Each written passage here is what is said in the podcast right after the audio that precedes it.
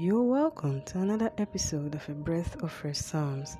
Sit back, relax, and take in a breath of fresh Psalms unto God.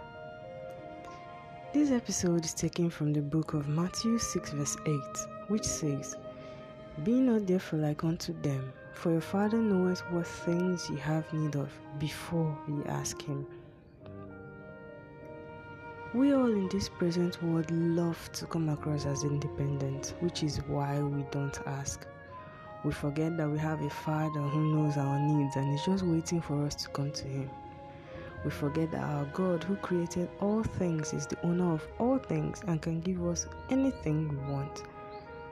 Being independent is good, but we also have to know when to ask.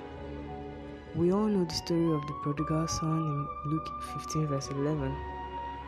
The younger son asked his father for his share, his portion, and the father gave it to him. Do we think that the father didn't know the ways of his son? Do we think that the father didn't know that his younger son was spendthrift, lavish, extravagant, and that whatever he gave him would not last? In verse 20, it says, And he arose and came to his father.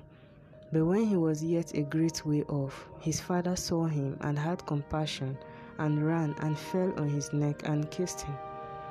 We see that the father saw him from afar off. This could mean that the father was worried about his son, knowing that his resources would have finished. So he was waiting every day, staring out the window or out the door, looking into the distance to see if the boy would just return to him. The father knew all that, but it did not stop the father from granting the son what he asked for. Did it? No. And even when the elder son was angry and said to his father in verse 29, Lo, these many years do I serve thee, neither transgressed I at any time thy commandments, and yet thou never gavest me a kid, that I might make merry with my friends. But as soon as this thy son, he said this thy son, he did not mention his brother.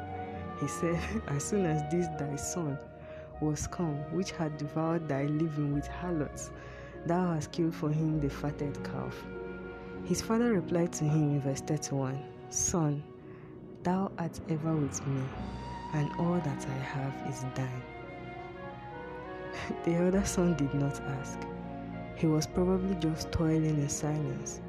If he had, the father would also have given him the portion that belonged to him.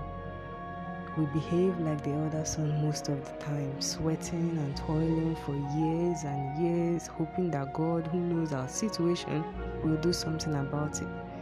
But we forget that it is He who wears the shoe who knows where it hurts the most.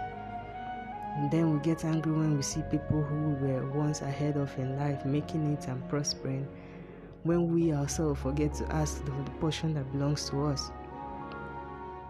Matthew 7, verse 7 to 8 says, Ask, and it shall be given to you. Seek, and you shall find. Knock, and it shall be opened unto you. For everyone that asketh, receiveth, and he that seeketh, findeth, and to him that knocketh, it shall be opened. We are God's children. All that is His is ours. We are mostly afraid of rejection. What if I don't get a good response? What if it doesn't work out? What if? What if? Well, we would never know now till we ask, would we? Just ask.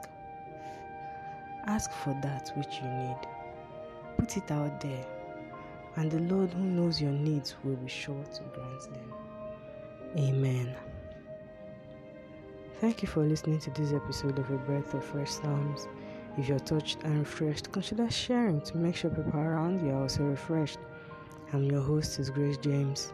Also remember to always take in a breath of fresh psalms.